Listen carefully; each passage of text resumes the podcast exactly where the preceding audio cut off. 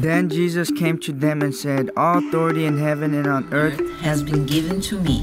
Therefore, go and make disciples of all nations, baptizing them in the name of the Father and the Son and the Holy Spirit, teaching them to obey everything I have commanded you. And, and surely I am with you always to the very end of the age. Welcome to Exploring Missions, connecting mission needs with those equipped by God to meet those needs across the world or across town. And now, the host of Exploring Missions, Bert Harper. Paul writes to the church at Corinth, and he has something to say. And he says, If one member suffers, all the members suffer with it. Or if one member is honored, all the members rejoice with it. This is Bert Harper along with Nathan Harper, our co host. Nathan, when you hear about the persecuted church, it sounds like they're a separate group of people, but according to what Paul was writing to the Corinthian church, everybody suffers. And what was going on there specifically, the, the saints in Jerusalem were suffering and they, they were hurting. They were financially, they were hurting. They were hurting with persecution of beatings and even jail time, yeah. as I understand it, and even da- death. And Paul was uh, in the business of collecting money to take back to those Jerusalem saints. Yeah. And he writes several times to the Corinth church saying, You better be ready when I come and don't wait till I get there to collect it. Have it ready. Now, that money was more than just money to help, it was letting others know that we know yeah. that what you're going through yeah. is important to us. Absolutely. We're with you in this. We're with you in yeah. this. And so when when we receive mission offerings mm-hmm. for an individual like you have been, having people to support you while you were on mission, uh, working with refugees, and for those years, people supporting you it not only was the financial means, but it was also we say, "I'm with you, Nathan." Oh yeah, absolutely. And and you know, it wasn't about the money. It was about that. It was about the uh, spiritual support, specifically in prayer. And I, you can kind of guarantee when people give money to someone, they're going to be praying for that for that person. You know what I mean? They so go together. They go together, and it was even emotional uh, support, just feeling the support and the connection uh, with those people is is greatly important. It is is healthy to have that connection and and to know that you're not forgotten. That's why we'd be told to remember our brothers and sisters in chains, uh, just remembering them. Uh, and if there's a way to show that that you remember them and that you're thinking of them and praying for them, it it goes a long, long way. Now, so, think, I want to bring something that just popped in my head as you were reading this passage in uh, 1 Corinthians chapter 12 about Paul and you talked about how he was collecting an offering to take to Jerusalem. I don't know the timeline of when this this letter in, to Corinth was written, but at some point down the line, before Paul got to Jerusalem with this big collection of money, God revealed to him and showed him that when he gets to Jerusalem, you know, he's taking the money for the persecuted brothers and sisters. He's going to join them in their ranks. He would be persecuted in Jerusalem and and he knew he knew Purposefully. that of, yeah, and he would go anyway. And maybe that's the mentality we should have is if there if any of us are in change change then we're all in chains. If any of us are in going through persecution, then we're all suffering in persecution. But we're also all to rejoice as well in that. We're rejoice with them. And so what we're talking about today, we did an interview with a man from Nigeria and Nigeria has had freedom a little bit different than a lot of the Middle Eastern countries. There's been freedom there, but there's also unrest there, complete unrest, especially in regions. Yeah. Have you noticed that? I want to take a general view of this real quickly. In India, China, the two greatest populated countries in the world, in the past, especially in China, you had those that were less persecuted than others. They were all it was still illegal, but you know they unless yeah. it was organized by the government. But there was regions that were more you know persecuted than others. The most recent areas in China is nationwide that mm-hmm. because of the new technology, they they're able to put they're wanting to put cameras Yeah, in facial churches, recognition cameras. and and they put it out not toward the preacher but toward the audience and so that's going on in India it's been very regional in India according and it was mostly according to the religions of that. But in India now it's even more massive than it's ever been. Yeah. so in Nigeria when you look at it you have portions of it that is under great duress and others that are not so bad. Yeah, and, and if you just look at Africa in general and you draw a line kind of underneath the Saharan, the, the southern reach of the Saharan desert, all the way across from west to east Africa, the closer you get to the Saharan desert in North Africa, you have a stronger influence of Islam, okay? And then the further south you go, all the way down into South Africa, you have a stronger generally a stronger influence of Christianity. Okay. And so those countries that border the Saharan desert, like Nigeria, you can almost divide them in north and south. So the northern part of Nigeria, heavily under the influence of Islam, and, and the southern part of Nigeria, there's more Christians. And so there's almost a somewhat of a divide in, in that one country of culture, of religion, so recently we've seen where there's been some clashes um, and some we can even compare and contrast some things in, in from you know north and, and southern Nigeria. So in northern Nigeria, recently, last what two three years or so, maybe longer than that, but there's been an, a terrorist group called uh, Boko Haram, right? And I think they started in Chad, if I if I remember right, and they've come into Nigeria some and there's been you know attacks on what's seen as maybe Christian villages and hundreds Yeah. wiped out killing, kidnapping, yes just horrible atrocities. so we're to suffer with them and most churches they don't do it Hmm. and and I Well, I'm- we're a lot of churches aren't even aware of what's going on anywhere outside of their own little sphere. That's that's part of our issue is you know we we can't see past the end of our noses half Isn't the that part of what we're trying to do here on Exploring Missions? Absolutely, yes. We're trying to get folks to see what you can do to win others, but we're also saying we need to suffer with those who suffer and rejoice with those who rejoice. We're seeing God do great things in Nigeria in spite of the difficulties. Oh yeah.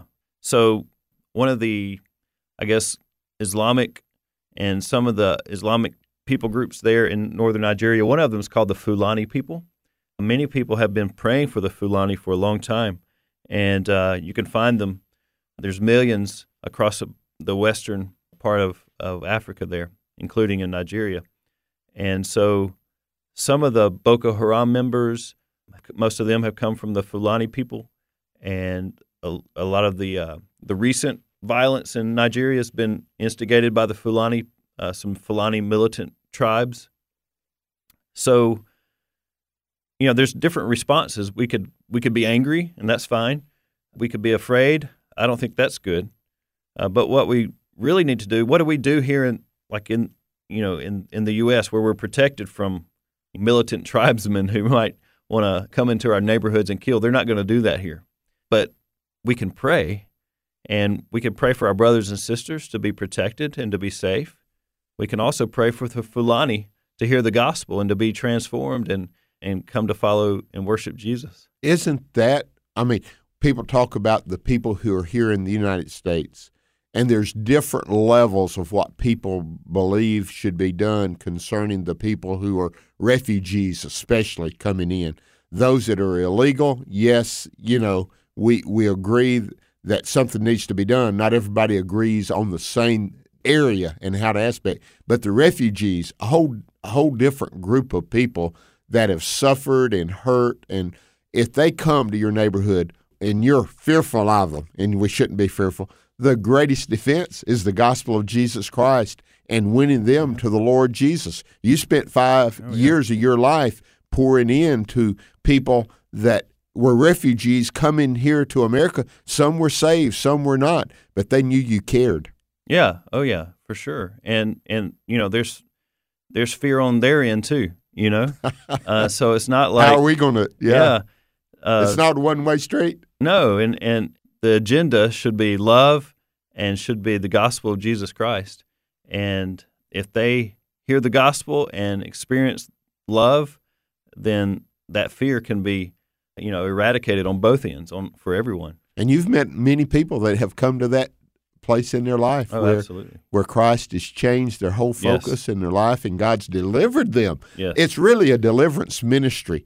Many times we think the deliverance ministry is just for obvious demonic powers over someone, but there's religious deliverance as well. Yeah, deliverance from uh from fear, and uh, there's there's a lot of fear in Nigeria, and so we need to join with our brothers and sisters in in prayer and support. And one of the things we also want to look at, and we don't have a lot of time to. Well, let's go to the southern Nigeria. Yeah. What's go because if Satan can't stop you through fear and persecution, he'll try to change the message, won't he? Yeah, and so unfortunately, what's been going on for several years in the southern part of Nigeria, where there's lots of Christians and large, large churches and influential pastors and leaders, unfortunately, there's the uh, growth of the prosperity gospel in southern Nigeria as well. And right so, there in that same country. Yeah. Northern Northern Nigeria Christians are dying because of their faith. Southern Nigeria, they're preaching a gospel that all, all you have to do is name it and claim it. I'm I'm simplifying it. but- Yeah. And so there's a mix of persecution and prosperity among the same country and the same the same church. And we are to suffer along with it and we are to correct when we can correct and we can pray. And so we we want to pray for our brothers and sisters in the southern part of Nigeria that they will hear the truth of God's word and read it for themselves and understand it and that the success, quote unquote, success that these prosperity preachers are having, and when I say success, it's it's a lot of money involved. Let's put it that way. A lot of money and power is coming their way. And what do they use that money for? How Yeah. do you get the money? Oh, what yeah. do, how do you use that money? Yeah, for sure. That's exactly right. And so we need to pray that God will call His church to repent and be restored in faithfulness to God's word. And at the same time, what if what if God sent some true believers from South Nigeria up to the northern parts and preached the gospel to, let's say, the Fulani people? Or what if God sent some of us here in America to, to into that country, into that situation, not as you know to be the the ones that fix it, but to the ones who stand in faithfulness, you know, with our brothers and sisters. Amen. We want you to stand for the believers in Nigeria, and you're going to hear an, hear an interview of a man on fire for God. You'll enjoy this. We're in Anaheim, California, doing this interview at the National Religious Broadcasters Meeting, and it's been a joy to be here, and we've met so many great people here. And one of those people is Ola Abraham, and Ola's behind the microphone. Ola, welcome. Thank you, Bert. I was just walking around yesterday and saying, Lord, lead me to the people you want me to interview while I'm here. And Ola comes up. Hallelujah. Amen. Abraham. How'd you get your last name, Abraham? I love that. Okay, um, my last name used to be some other word or Yes. some other thing. And um, part of the dealings of the Lord with me was to understand the impact of names on lives and destinies. And so, after I've taken some time to wait upon the Lord, I received the name Abraham and uh, went through all the process the spiritual, the legal, and everything, and got my name changed back to Abraham. Amen. There's a guy that I worked with back in Tupelo, Mississippi. His name, first name is Abraham. Ah. Now that would be good. Abraham, Abraham. That- Amen. yes, it is good to have you. And we want you to tell us your story of how Christ came into your life. Ola, would you do that for us? Oh, thank you very much. My my mom died when I was seven, and my dad also passed on when I was nine. And for a couple of years, I was really, really rebellious because I of thought, what kind of God would take my best friend and my father away? I was really, really rebellious. But God being God, He came and, you know, smooched up to me and uh, poured His love all over me. He melted away the hardness of my heart and the rebellion, and I gave my life to Christ. When I was 11. And uh, right after that, He gave me the Holy Spirit. And the Holy Spirit has been my chaperone. you know, He took me through all the hard choices I needed to make as a youngster, as a, a teenager, and everything. And it kept me all through. And it was my teacher, and um, it's still my teacher and my helper. And the Holy Spirit has just been real and tangible to me. Well, he, you know, Jesus says, "I must go away so that he if can I, come." so he can come." you know, I tell folks, the people, "Oh, if I could have only walked with Jesus," I said, "We got it better than they did. We got, we don't have just God beside us. We have God in us, Inside of us. Amen. The Amen. Holy, he is Holy Spirit. He is precious to us, Amen. and uh, what He does in our lives and enlightening Mm-hmm. us and protecting us and using us is amazing. Well, Ola, Mm-hmm. Yeah. tell us the country your your country of origination. My country of origination is Nigeria in West Africa. Beautiful country, beautiful people. Uh, a little colorful, yeah, but no, it comes with the terrain. And um, I was born in Lagos, Nigeria, uh, some 57 years ago. I don't look it, but No, well, we're not we're not going to go there with looks because I, I, you know, you know, you know. okay so but um, so um, it, it, was a great place growing up. However uh, over the years there's been some shift. I think the church kind of got a little sloppy uh, we were not evangelizing maybe we got a little bit on the other side of uh, the good side of life and the islamists you know they rose up they took our education, they took our, our facilities, everything the church brought. how did they do that? Force or governmental takeover? Government, So they got in charge of the government, and Yeah. then they began. exactly, and they began to creep in little by little, uh, change a couple of laws, change a couple of these and that, and the church is kind of just waking up right now. But there is a lot of persecution for the church in Nigeria, and um, yeah, but you know what? The church is getting stronger because we were born victorious. Yes. We're not underdogs. And you know the Bible said, "Why did the heathen rage and the people imagine of anything?" The Yes. kings and all the judges they got themselves together against the Lord and against His anointed. but you know what? It said, "God who sits in heaven is going to laugh at them. He's going to have them in derision." So we know one thing that yeah, the church may be passing through this phase, but we're coming out stronger. Amen. Amen. Well, you know, when you watch a child learn to walk, he falls, Mm-hmm. Yeah. hurts, hurts their knee. Uh-huh. She can burst a Uh-huh. chin, Uh-huh. but they get up and they walk. They'll get So, up, Yes, and they begin to run. they do. And then if you give them enough time, they're going to fly. And that, amen. That's where the strength comes from, isn't it, brother? Amen. Well, tell us what is going on in Nigeria now and what you're doing in your ministry there, brother. Okay, um, in Nigeria, uh, one of the things that we particularly from okay now let, let's say Nigeria you slice it into different zones in the northeastern zone far up north there's a lot of persecution for Northeastern the church. part. yeah Okay. it's um, there's a lot of wiping off of churches and church buildings. In the north central, where you have Muslims being um, governors, they they all, they do the same persecution. This time at the governmental level, okay. But in the south, which uh, where you have a con- uh, you, you have a Christians, uh, yeah, Christians are you know they they coming up into their own, and for me, um, the work which I do is with the inner city Christians or inner city people. Okay. Yeah, we, we see people in the inner city who are not churched and they are given to drugs and um, pimping and all kinds of things. We go amongst these people, you know. It's I'm not saying the regular church is not uh, good, but sometimes we leave people on the fringes and we don't really meet with those, the needs of those people. So I am with those people in the trenches of inner city life, and we start to minister among them. And one of the things we told them is we're not going to take an offering, we're not going to take a tithe. Because everybody's looking to see if we're just another group who came in to rake, you know, and to rip and to rip the people.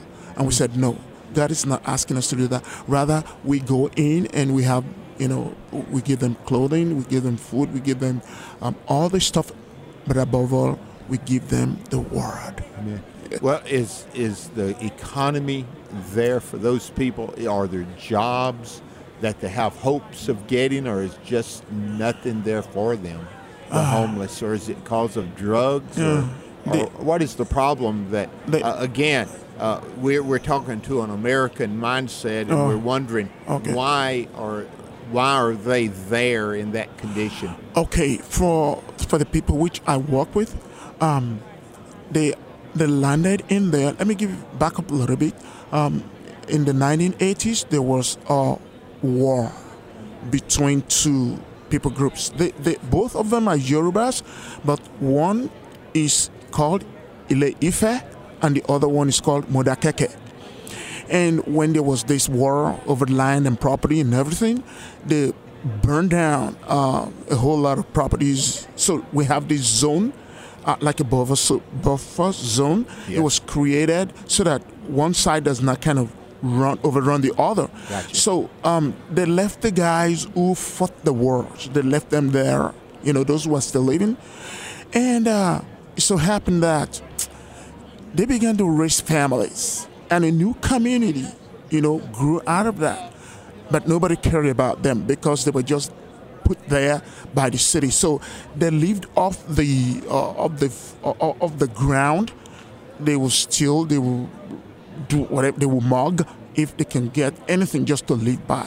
They have no economic uh, empowerment at all.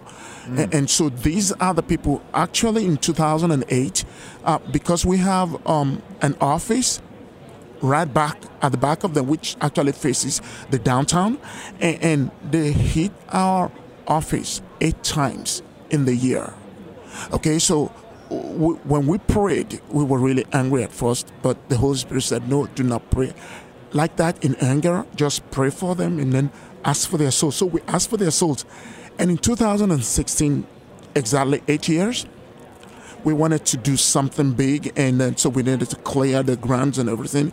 And we were there uh, clearing the grounds, and these people jumped over the fence into our property. Yeah. And they, they came around and, and they were saying, that they do not like what I mean they came around and you know kind of thing. So I accosted three of them and I said, I don't like what you guys are doing. So they asked me, What are they doing that is wrong? I said, How come you guys are smoking hemp and doing drugs and you don't teach me?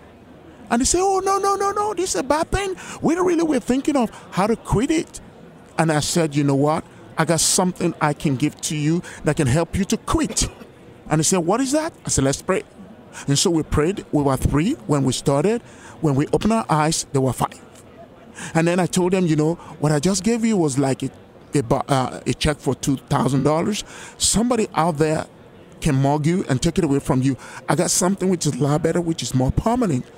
They said, which one is that? I said, can I, can I show you? They said, yeah, let's pray. So I led them to Christ. And when we were praying, we were five. When we opened our eyes, we were seven. And so this guy said, you know what? They said, we love what you do. Can you come again? I said, okay, yeah, I got church with I'm going to, but I can come next Sunday, spend one hour with you, and go back to my church and that was how the church started. started. And uh, they just came more and more and more and more. Right now, by the grace of God, we've given away over 110 Bibles because we said if you came three times, we'll give you a Bible in your language. We'll teach them how to read the Bible, how to open the Bible. Uh, we have medical ministry, all kinds of stuff we do for them because these were the people that robbed us, that burglarized our offices, okay, in time past. Now that they know Christ, we should still be responsible for them until they can find their faith economically. So they're so impressed with your love. Yeah. That yeah. It, it just overtakes them. It just overtakes them. That sounds like the gospel, doesn't it? Amen. It amen. Amen. Amen. Well, how can the people who are listening today pray for you okay. and pray for Nigeria. Well, I mean, we we really uh, you know, one of these days we're going to be gathered around the throne of God. Amen. with one voice saying, Amen. Worthy is the Lamb. Hallelujah. And uh, it's going to be great to have Ola there. That, oh, Amen. man, I, I'll look over there and I'll I'm see gonna, Ola. I'm gonna look you. I, I'm gonna look out for you. Yeah, we are going to be there. But how can we pray for you and for the Christians in the church in Nigeria? Okay, now the work which we do is in it's in a place called Akarabata, and I want the people of God to pray that God's breath will come upon the work, that these people may know God much more than the economic needs. Okay, they, they will find God for themselves, and that the Christian in this community there will be examples to the whole community, so the whole community can come to Jesus. That's for that community. For Nigeria, my prayer for Nigeria is that Nigeria will live up to God's calling and election, particularly the church in Nigeria. That the church in Nigeria will stop uh, majoring on the minor, minoring on the major, but they will major on the major, Yes. which is as a given nation, we will know our King and serve Him Yes. in whatever capacity, and that we will downplay all the mercantilism, all the commercialization of the gospel. We will downplay that, but we will lift our King. You know, the problem in Nigeria with the church is not just in Nigeria, in America. Really? We well, we concentrate on things that really won't make a difference in eternity. What what we've got to do is concentrate on the things that make a difference in Amen. eternity. Amen. A relationship with Yeah. Christ. Yeah. Oh, families. Uh-huh. I mean, because families reach family members. Uh-huh. You know, Uh-huh. and and God just desires that. So we're praying, and we want our audience to pray that God would just work through you, Ola, Amen. that He would work through the church churches there in Nigeria, Amen. and just like some of the churches in America, awaken to the power of God and the power of the gospel that they would follow Him. Amen. Well, brother, thank you for being with us today. You're welcome, Bert. Thank you for being with us here on Explored Missions. We are coming to you from Anaheim, California, the convention center here, where we've been at the National Religious Broadcasters meeting, and we've met so many friends and so many people that love the Lord Jesus. And we wanted to bring some of those to you. And thank you again for listening to Exploring Missions. Tell someone about Jesus across the street or around the world.